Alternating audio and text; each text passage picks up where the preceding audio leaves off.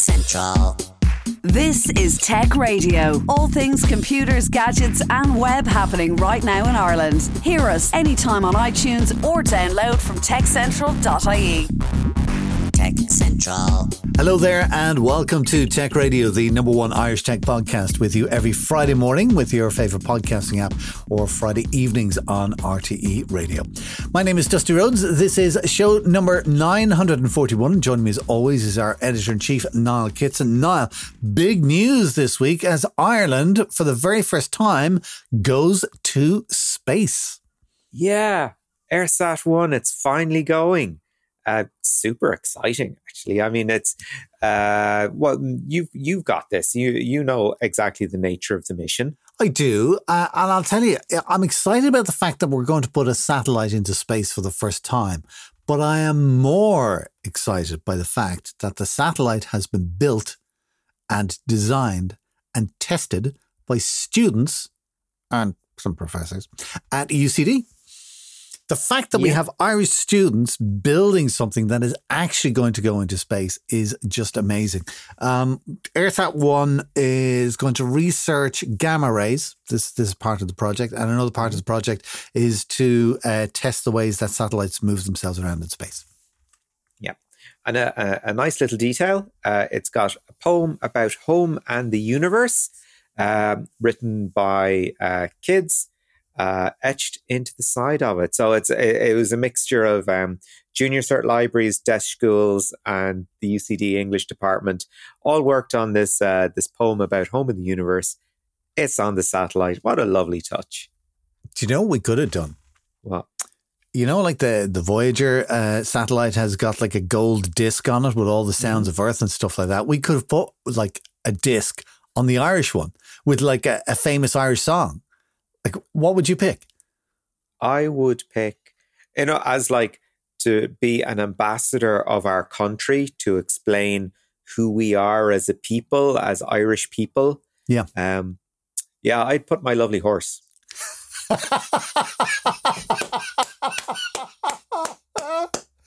Brilliant. It's true though.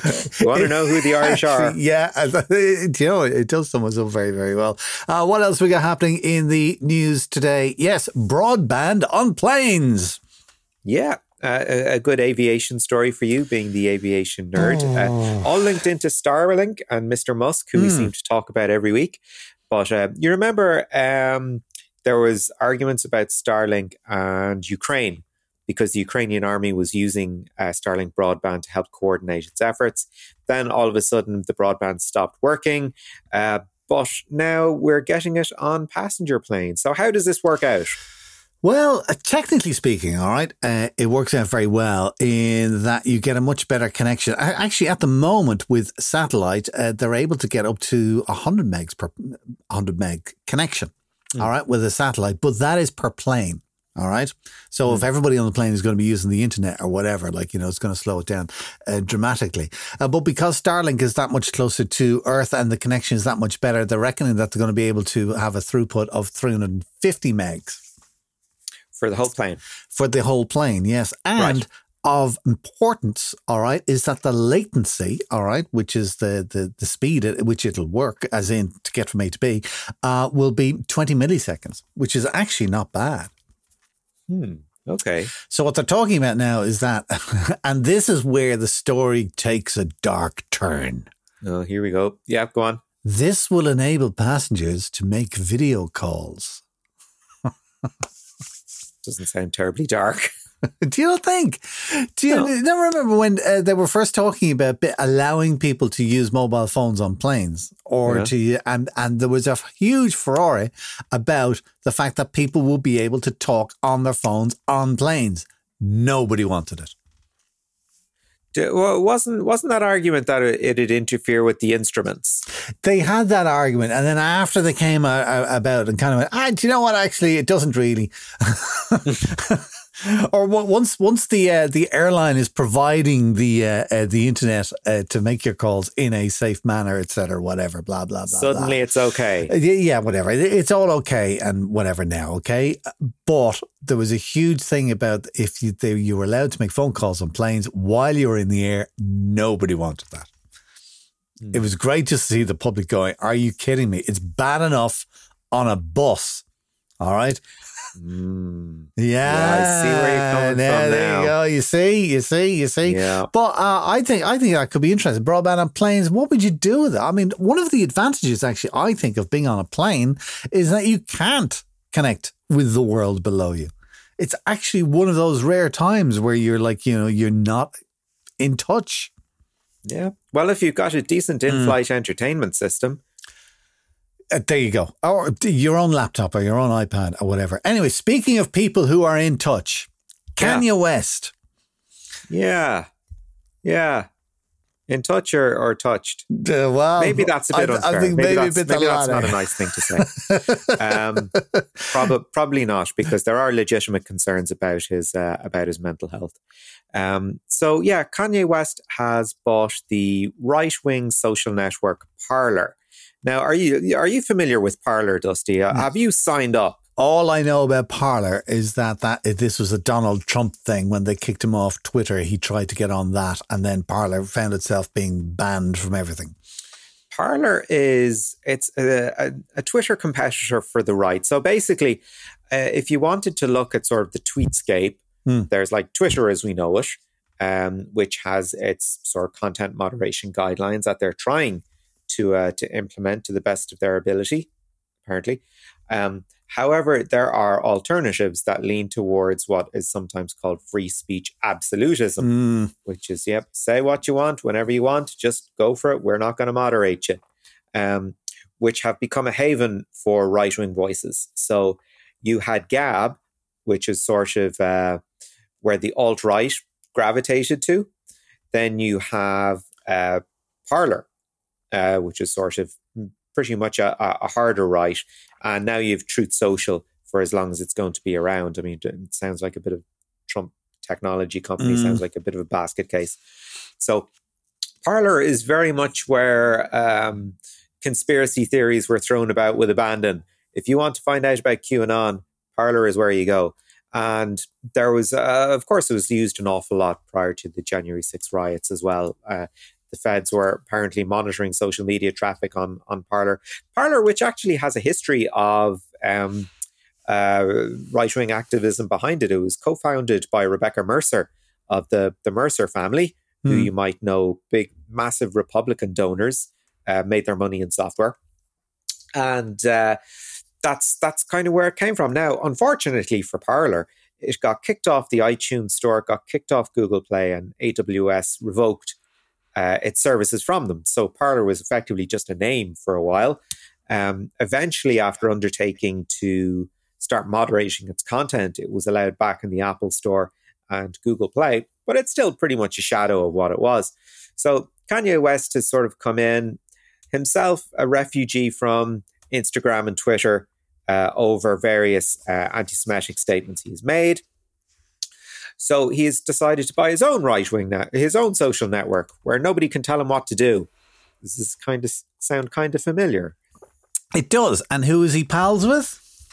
Yeah. Yeah. Yeah. We talked about him already on the show, Yeah. albeit in passing. Mm. So uh, Kanye said uh, on Twitter that he was going, oh, I can't even repeat it. He, he, Yeah, he, no. he said something really stupid. Yeah. And Elon Musk apparently intervened and said, you know, I've, I've talked with Kanye and I, I think he's taken what I said to him to heart because Elon Musk thinks he's the great peacemaker of our times. Uh, no, no. Um, Kanye just bought himself a right wing social network where he can spout whatever he wants all day, every day. Uh, however, financial terms of the deal unknown. So he could have bought this thing for a tenner. He could have, yeah. That's probably all it's worth. Uh, final bit of news for this week is uh, DuckDuckGo, which is a great little browser if you don't like people knowing who you are, or you don't like ad tracking or whatever. Uh, it hasn't been available on the Mac until now. uh, and the first uh, beta version is available publicly on the Mac. You get on the DuckDuckGo website. Uh, it means there's to be no ad tracking. Uh, it's got a good email tracker blocker, uh, and it has built-in Bitwarden as well for your passwords and stuff like that. So it's worth checking out. That is, it uh, for Newswise this week. Remember, you can get the lowdown on all things tech in Ireland with hourly updates, daily newsletters, and more, all for you on our website for free at techcentral.ie. This is Tech Central, your weekly tech podcast from Ireland's techcentral.ie. GDPR is a fact of life for EU citizens, but how is it viewed overseas? And should there be some kind of gold standard so that companies can prove that they are in compliance?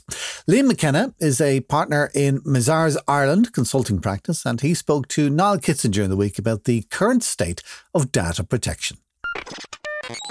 Liam, GDPR is just a fact of life at this stage. For a lot of people, it feels like it has ever been thus. Uh, of course, there are major discussions uh, going on around the world about how to replicate. Uh, maybe not the success of GDPR, but certainly the intentions of it. Um, take us back those few years ago to the the climate pre pre GDPR and the kind of changes people thought they would have to make um, but maybe didn't in the end? Yeah, I think probably the the point that organizations and, and there is a difference between how this has succeeded for organizations versus for data subjects or individuals. I think from an organizational perspective, there was a fear back in 2017, 2018 that it would be an extremely aggressive enforcement um, approach followed by the Data Protection Commission, and that there would be sanctions, and equally there would be a lot of civil actions and fines and um, you know court cases. I, I think what we found is that while organisations absolutely have been frustrated by what they would perceive to be an abuse of the GDPR, reg, uh, you know, the, the regulation by in, individuals who are just annoyed with them and want to weaponize it, that generally the DPC certainly hasn't been aggressive um, or wouldn't be viewed as aggressive by many, and um, the the civil actions that you know were. I suppose anticipated have been relatively few. Most organisations haven't seen them. Um, so I think what we've probably found is that there was a little bit of, oh, okay, you know, this isn't so bad after people got over the initial hump.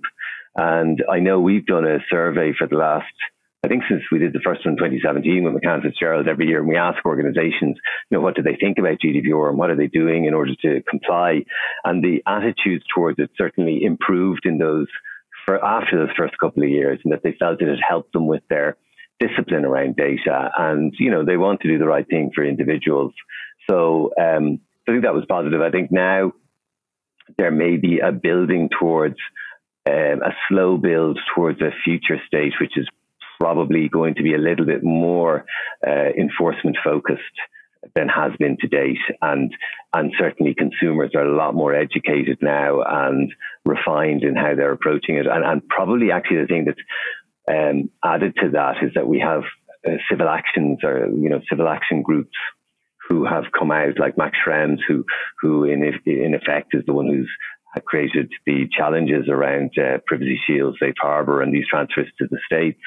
Um, he has done a lot of work with his organization, None of Your Business, around, say, cookies and and other um, kind of general, uh, commonly uh, commonly uh, common problems, I suppose you would call them. So, so we're getting it from a number of areas. that probably is is is building now into um, what might become stable over the next couple of years. I think the impact of Max Schrems really can't be understated when it comes to the uh, the discourse on data protection. And if if uh, we had him on the show uh, a couple of years ago, and uh, it was on the cusp of Privacy Shield two, um, which was meant to be sort of the, the great solution to transatlantic data processing. Um, still, we still haven't seen uh, an adequate solution to it. Do you think this is down to the, the fundamental difference in perception between the value of data uh, within the EU uh, compared with how it is seen uh, in the US as more of a, a commodity? Yes, and, and, certainly, you know, Joe Biden has signed an executive order a couple of weeks back, um, which is, you know, a step towards Privacy Shield 2. And Max Schrems has already kind of said, look, I haven't seen the detail, but this is unlikely to cut the mustard. It's probably going to suffer from the same problems. And, you know, ultimately those problems are that in the US, uh, the corporate right is, is probably stronger and then relatively speaking in Europe um, uh, versus the individual, and uh, also just the, U.S. legislation around. Um, looking and, and listening to what people are doing. You know, recently it was just revealed that the transport uh, agency, the TSA in the US, you know, when you hand them your phone now in Dublin Airport and they ask you to open it, they've been sucking all the data off people's phones um, and keeping it for themselves, and they haven't been telling anybody that. So, you know, that's just blown the whole conversation up again. Um, however, you know, we say that, and there are there are governments in Europe that have equivalent laws to the ones that create these challenges in the states, but yet because they're within Europe, they don't get as much focus. Um, but certainly, there is a there is a a fundamental difference between the laws in the US and the access that the security services have in the US or can demand in the US versus what we understand is the case in most European countries. Hmm. It is something that is still being worked on, particularly in uh, California, which I think has become a little bit of a trailblazer over there. Yeah, no, certainly uh, the the Californian law is quite similar to data protection, um, sorry, to the GDPR law, you know, it has a lot of similarities anyway about recognizing individuals having rights and about obligations being applied to organizations. Um, you know, there's still struggle with the fact that there isn't a federal law and that the, you know, the Foreign Intelligence Surveillance Act, which is a federal law, has given the NSA and these other bodies all of these rights, which would apply in California as much as they'd apply anywhere else. So, you know, our big challenge is around the cloud providers, the big, um, you know, the, the Amazons, the Microsofts, these organizations that are US organizations, which are um, theoretically very vulnerable to requests for data from security agencies in the States. And of course, we've now got uh, another, for, for, want of a, a better expression, uh, another theatre, I suppose, uh, in looking at the UK post Brexit, where I know they are looking at sort of uh, revising their data protection measures, which are largely sticking to GDPR, but kind of with the option to insert their own uh, their own quirks and clauses. Yeah, so they did. They did publish a bill um, there probably like I can't remember now if it was six months or a year ago. I went through it at the time, and and certainly it, it you know they're trying to walk a fine line between demonstrating um, a, kind of boost from Brexit and some benefit from Brexit by reducing uh, regulation. Um, however, recognizing as well probably that if they don't maintain their adequacy decision with Europe, they're just creating a massive problem. So, you know, it would be silly to, for them to say, we're going to you know, reduce all this data protection legislation and you'll be fine and there's no problems. However, none of their businesses can then do business with the UK uh, with the Europe. And in fact, there was one car manufacturer I read about recently that's doing a lot in, um, you know, automating driving and in computer systems which are tracking what's going on. And that organization it has stated that it is not going to make an investment in the UK because it's just not clear that it would be able to sell and manage its services from the UK into Europe because of this uncertainty. And uh, look, you know, it's a broader thing. The UK obviously is a very uncertain or um, legislative uh, country at the moment, and you know, the the sorts of the GDPR is similar to many of the other regulations, which I suppose corporates generally want certainty or a plan, and uh, that's broader than our conversation, I'd say now.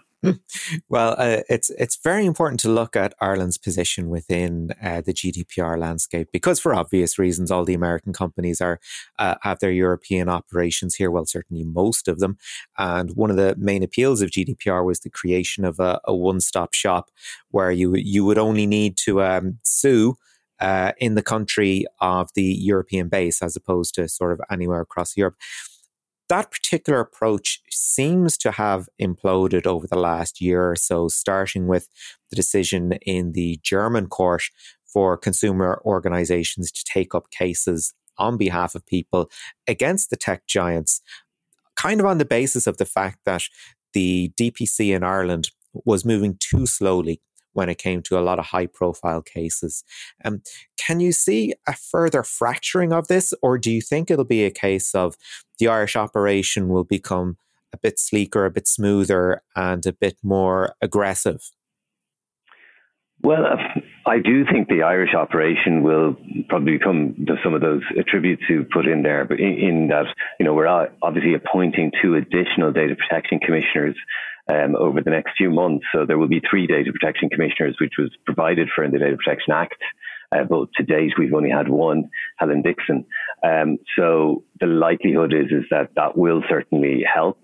Um, however, when you look at the objectives of the one-stop shop, I think they were they were thought of from the perspective of controllers and data subjects, but not really from the supervisor's perspective. Like the objective was to simplify the burden for organizations and for individuals to be able to exercise their rights in, in their home base.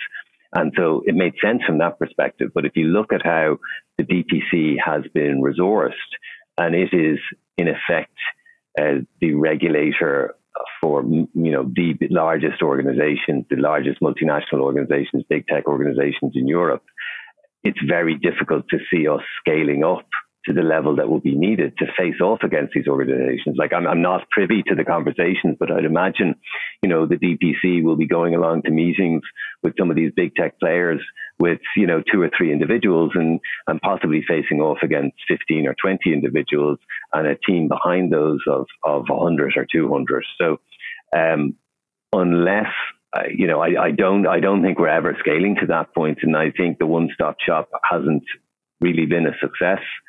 Um, and I'm not sure, even with the additional super, uh, data protection commissioners being appointed, if we would be able to really um, challenge those large organizations while also, you know, looking after all of the other things. There's so many mid-sized and smaller organizations who individuals have problems with and, you know, who aren't maybe doing what they should be doing, who the DPC probably doesn't have the bandwidth to address. And now, obviously, the, the, the DPC did streamline some of its processes in that you know complaints can now be shut down more quickly. Um, breaches, it it it doesn't have to act as much in breaches. It doesn't have to follow through as much on everything. It can kind of park them to some extent.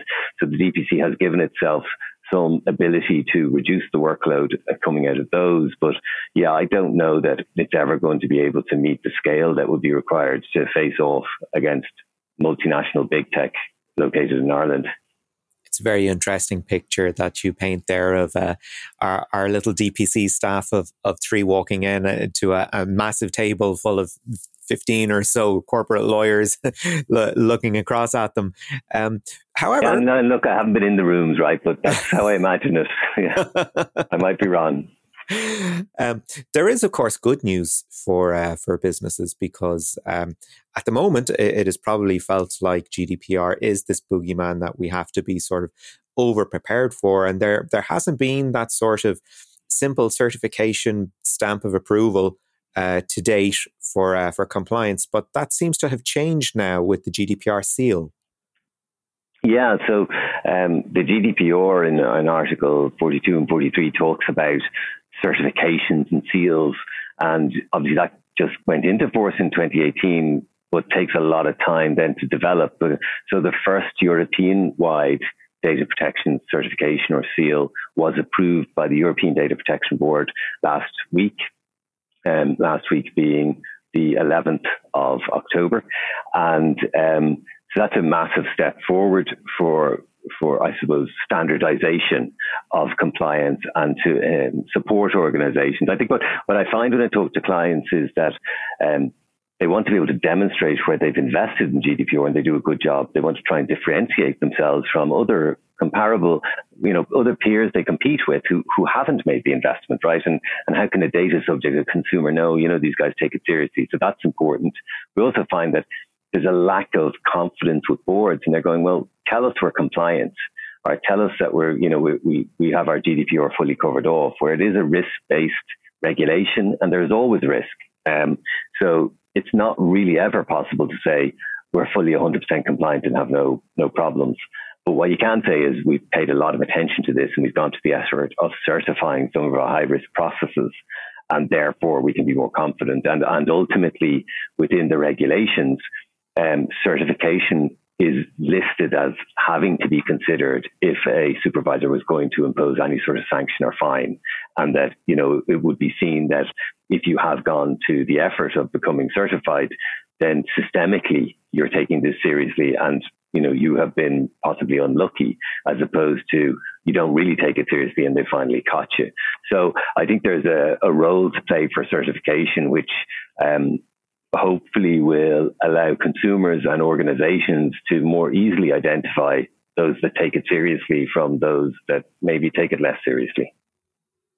And of course, then from a, a, business perspective, perhaps in the same way that people look to progress and sustainability, that people might look to do more business with companies that are demonstrating progress in data protection as well. Well, certainly that's the hope. And I think within or like certainly within the sectors such as financial services, where you know these financial services organizations put trust and client trust really at the top of their materiality assessments, the things that really drive success in their business, um, and so they would see potential to um, differentiate themselves and have some sort of competitive advantage if they are first to market with a certification uh, of a process, such as you know opening a new bank account are you know taking on a new insurance product. So then let's have a look at crimes of the future. If if you do think there will be any um, in this sort of uh, in the new age of data protection, what what particular pitfalls can you see people uh, falling victim to uh, in the future? Well, I think we're we're finding there's more legislation coming down the track um, around data and AI and analytics, and so you know there are certain organisations that are going to have to maintain their and upgrade their compliance there, depending on if they come into scope. Um, and we're probably seeing that you know there are areas such as retention which still challenge. Um, I think probably from a from a business perspective, one of the areas that could have the most significant impact is around the area of like how the internet works with regard to marketing. And um, we've mentioned Max Schrems before and in his focus on cookies. And, you know, he's really driving a program to try and uh, his view would be that individuals don't want to accept cookies, but we make it very difficult for them to reject them. And he wants more and more to have a reject all button, which I think when we've done A B testing on this, you know, if you have a manage settings button, button and an accept all button, and then you go to reject all button and an accept all button and a manage setting button, the, the level of people who choose reject all is very high. It could be 60 to 80%.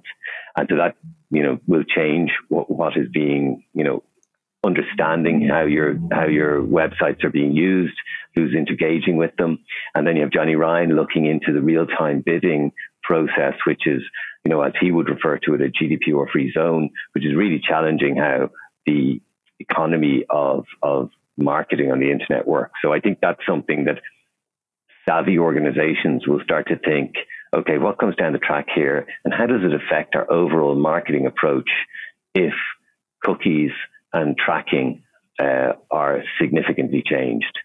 Um, and I think then the other way probably is, is the whole data protection by design and default. If you think about it, much of what happened in 2018 in the early years of GDPR was about papering over what had been done. It was a it was a documentation exercise, whereas now it really is a thinking exercise. Are is what we're doing consistent with the principles of GDPR? And organizations are getting the opportunity to build in data protection design and default at the very early stages of significant projects. And because of this and, and because they know what they need to do, they're happy to do it. So I do think over time it's leading to um, great, better solutions which respect privacy more, but yet don't undermine businesses significantly because they have they've been thinking about it from the beginning and they're you know they're they're building technology platforms and solutions to recognize what's needed with regard to the principles. And that was Liam McKenna, partner at Mazars Ireland, chatting with Niall Kitson. That's it for our show this week. Do remember you can get the lowdown on all things tech in Ireland with hourly updates, daily newsletters, and more at our website techcentral.ie. And of course, you can catch us each week online or Fridays on RTE Radio 1 Extra. Until next time, from myself, Dusty Rhodes, and from Niall Kitson, have a great weekend. Get Tech Radio. Subscribe for free with iTunes or download on demand at techcentral.ie. Tech Radio is produced by digitalaudioproductions.com. Tech Central.